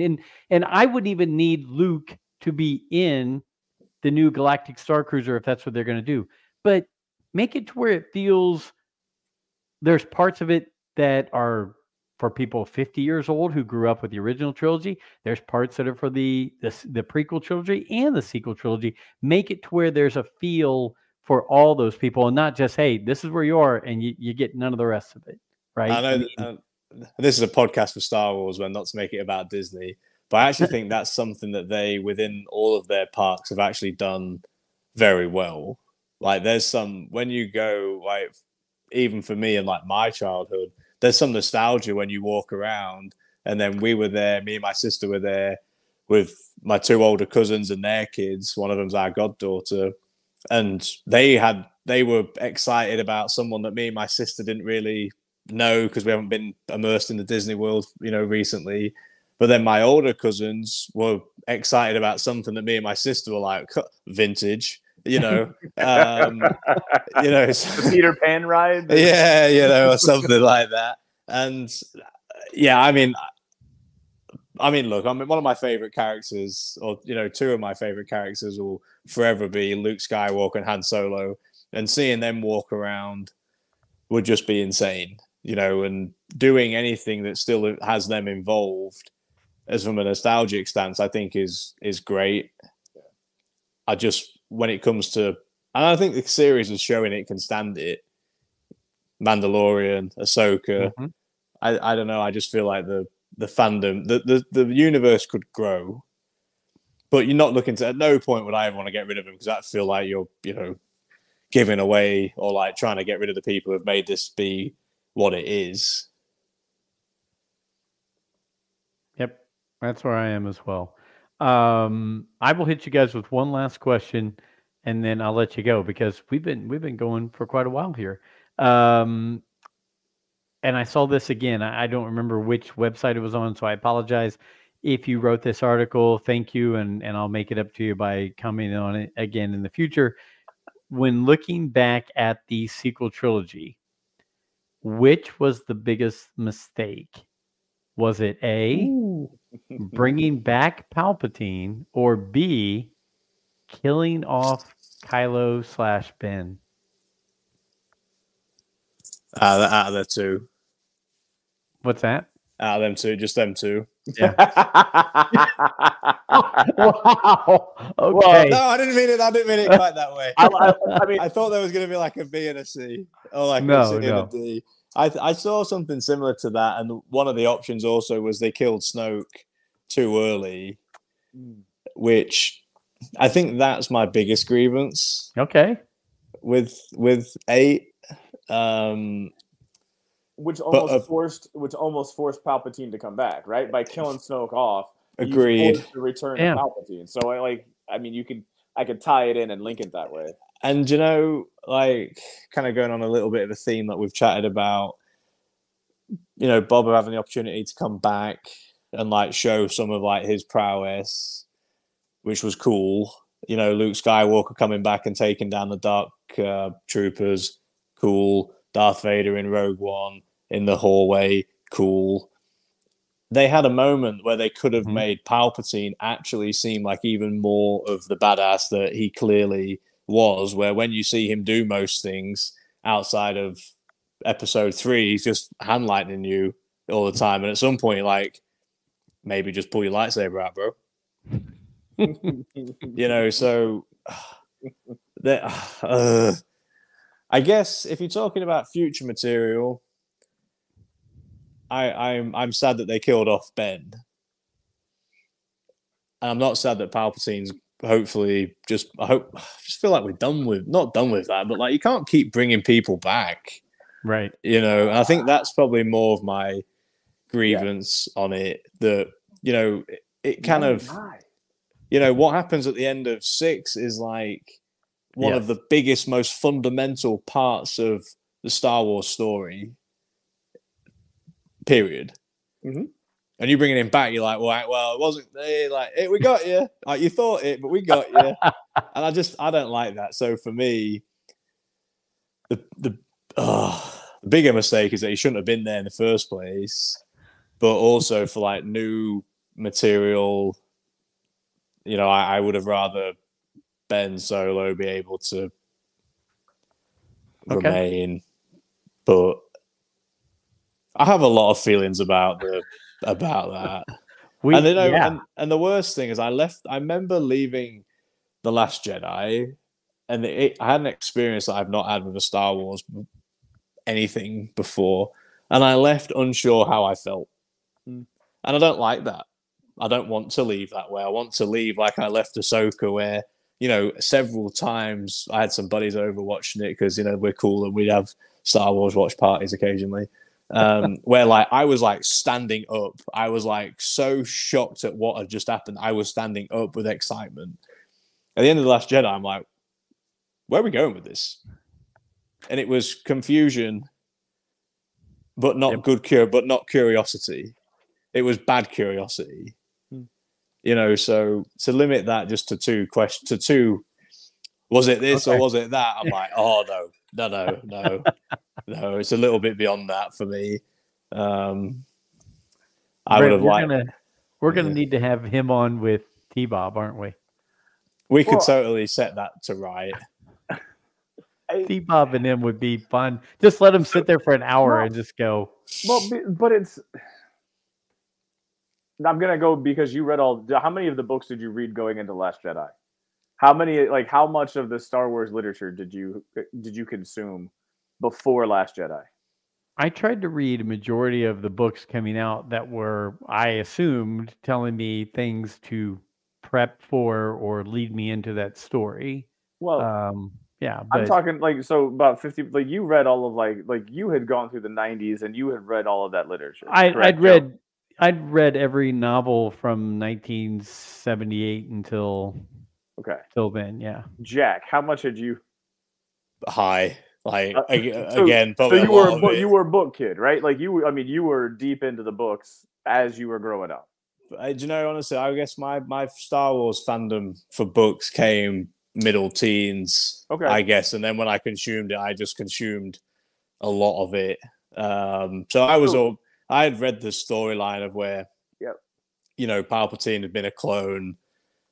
And even when I read it, I was like, it doesn't sit well with me. So it's not necessarily the Palpatine's clone piece, but it comes into what I believe is the fundamental difference and divide is the Star Wars fans that consumed the Star Wars literature prior to The Last Jedi did not like the Luke Skywalker that they saw on screen, because it didn't jive with the Luke Skywalker that was in the literature that they had been consuming, versus the people that had absolutely no idea of the Luke Skywalker in those literatures and were just visual Star Wars fans.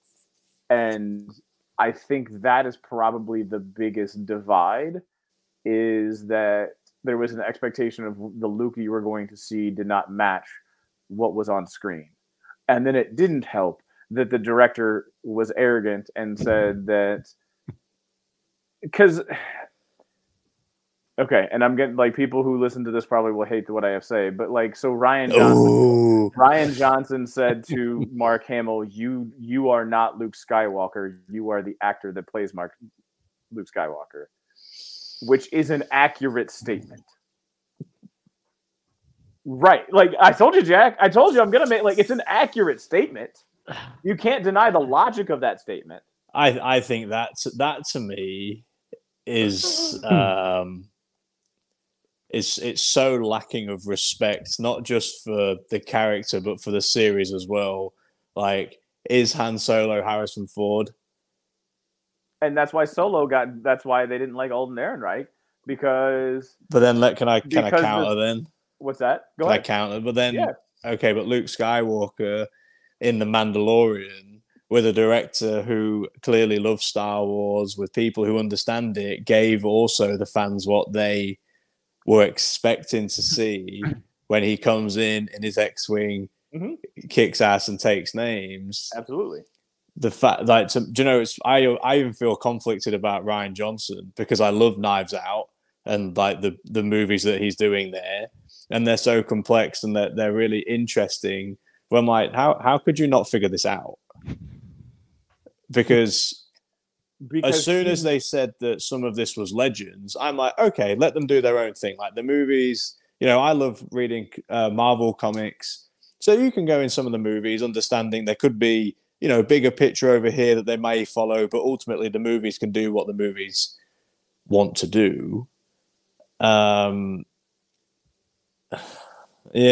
I don't know. I'm not disagreeing with you saying that it is. That's why I said he was arrogant when he said it. But like, if you take it at its word, he is not Luke Skywalker. He is the actor who portrays Luke Skywalker, which is true. But he also has had 30 years of living with the character to know, and you probably should kind of listen to what that guy has to say, right? But yeah, so yeah. So he, and just making those statements public, right? And then the other thing, too, is Mark Hamill did not do The Last Jedi any help when he was on his press tours, because he went around saying that he played Jake Skywalker and not Luke Skywalker. And that gave every Star Wars super fan ammunition to bitch and hate on The Last Jedi. It wasn't like I'm going to condemn you in private, but I'm going to support it in public. Like, I'm sure there are actors that don't like the projects that they're on and talk about, oh, it was a great project and I loved working with these people, and they fucking hated it. Right? I'm sure that happens. Like, and they go out and do that. But like, Mark was like, nah, I'm just going to hate on it, which allowed everybody to shit on it and caused the fan base to shit on Rian Johnson. And it is after dark right now. And then did a full 180 after all of it. But I think what's interesting then, you know, because a lot of these people are highly intelligent. If you're looking at it going, right, well, we need him to come in and just play Luke Skywalker the best he can because the fans love him and all these things, wouldn't a smart director have also potentially turned around and gone, help me, help you make this a success? Not one that's arrogant and thinks that he knows better. You know, like, to me, I just felt like, in the same moment, then Rian Johnson is just a director of one Star Wars, where it fundamentally changed Star Wars, and it changed the fan base. It fundamentally changed the fan base. I agree. I've always struggled with the fact that like some people who don't know Star Wars, like if you don't know Star Wars and you just watched The Last Jedi, I think it's a good movie. It doesn't flow with the rest of Star Wars at all. Right. And, okay, it probably creates some good comic book lines, which I feel like you might not be reading. However, it doesn't do anything for, like, the broad picture, because is Daniel Radcliffe Harry Potter?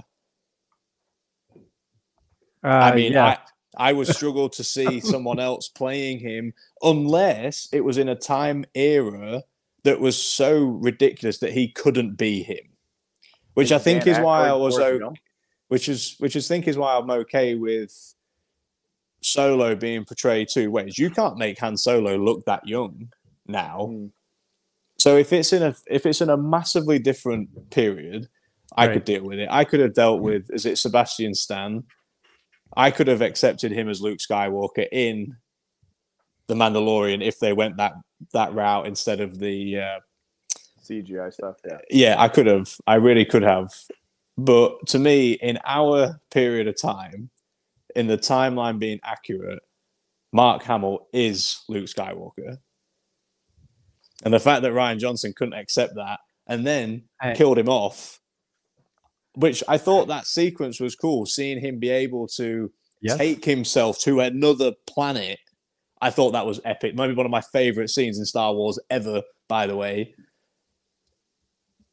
Have a bit of respect for the guy. Like, this fandom's bigger than you. I just don't like that. Yeah. Fair. So, I love it.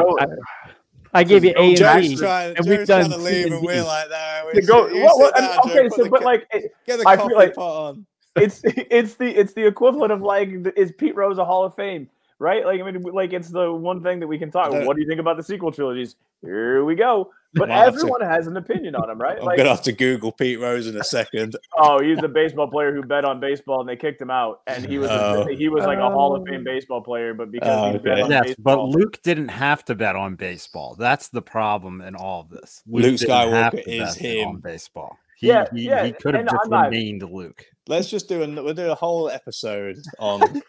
Joe told me we were getting ready to wrap it up. I hopped on here and I hear Last Jedi talk. I love it. Here's the deal. Because Joe asked the question, D-Doc, what was the bigger mistake of the sequel trilogies? And he gave us option one.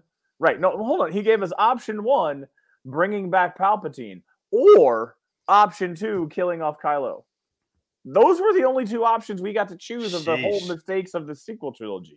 How can you accurately talk about the mistakes of the sequel trilogy without bringing up the conversation that we were just talking about? Man, to go back to the original question, I'd go bringing back Palpatine though. That would be where I would go with that. I think so too, but like I think a lot of this stems from the fact that you had to bring back Palpatine because the fan base was so splintered, and they wanted to see somebody that's connected to the Skywalker saga because they didn't have the foresight to bring in a big bad that could rival. Then make it Darth Jar Jar. Then come on, Darth Jar Jar.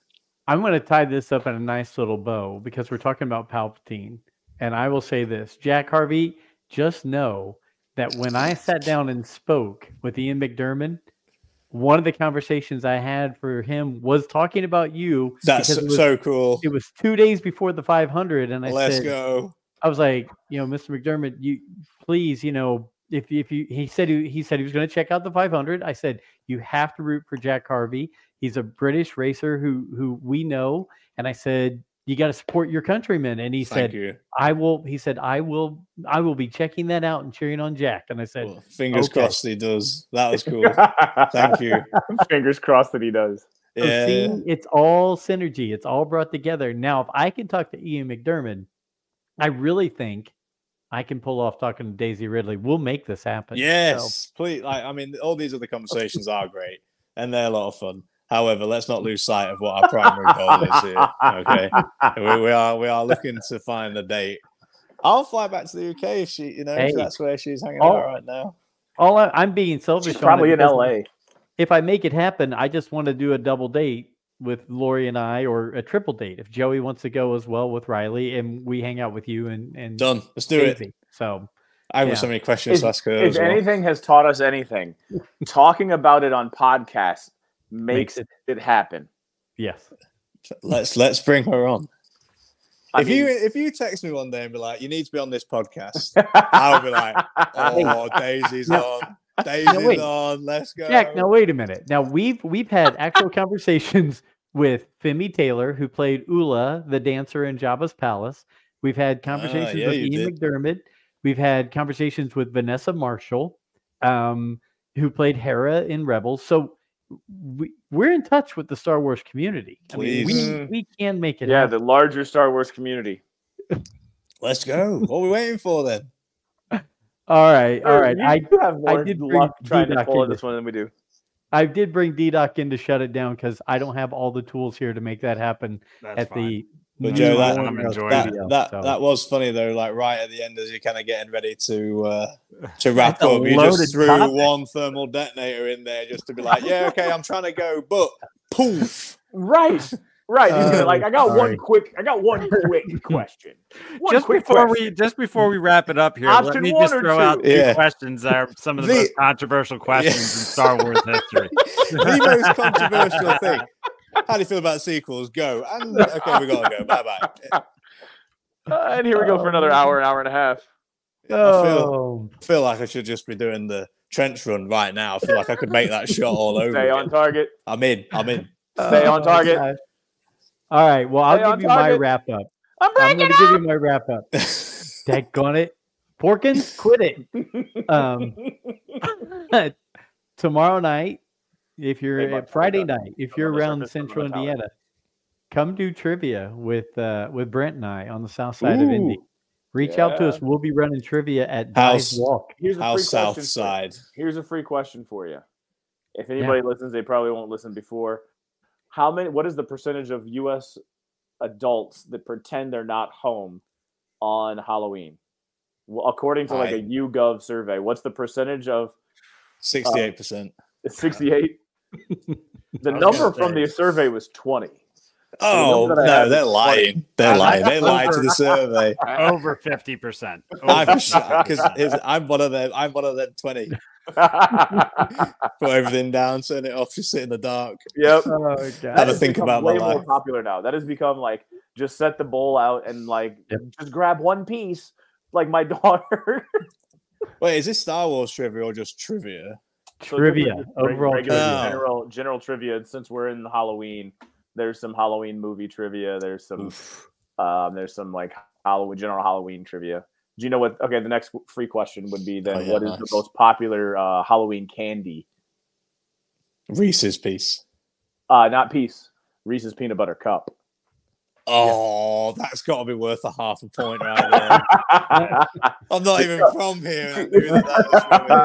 The cup is so much better than the pieces. Yeah. The peanut M&M. He liked that at Hershey Park. I did have a cup of tea earlier. I was all happy. I got it in on time, even though I was a minute late. You're good.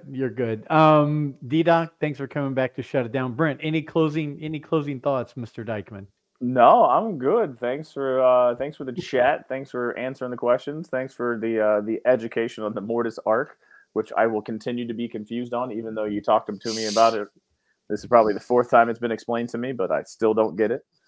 It also reminds me of Lost, man. Like, and that's my problem. I guess the other problem is it's the J.J. Abrams Lost. It's like, what's his name, Jack, and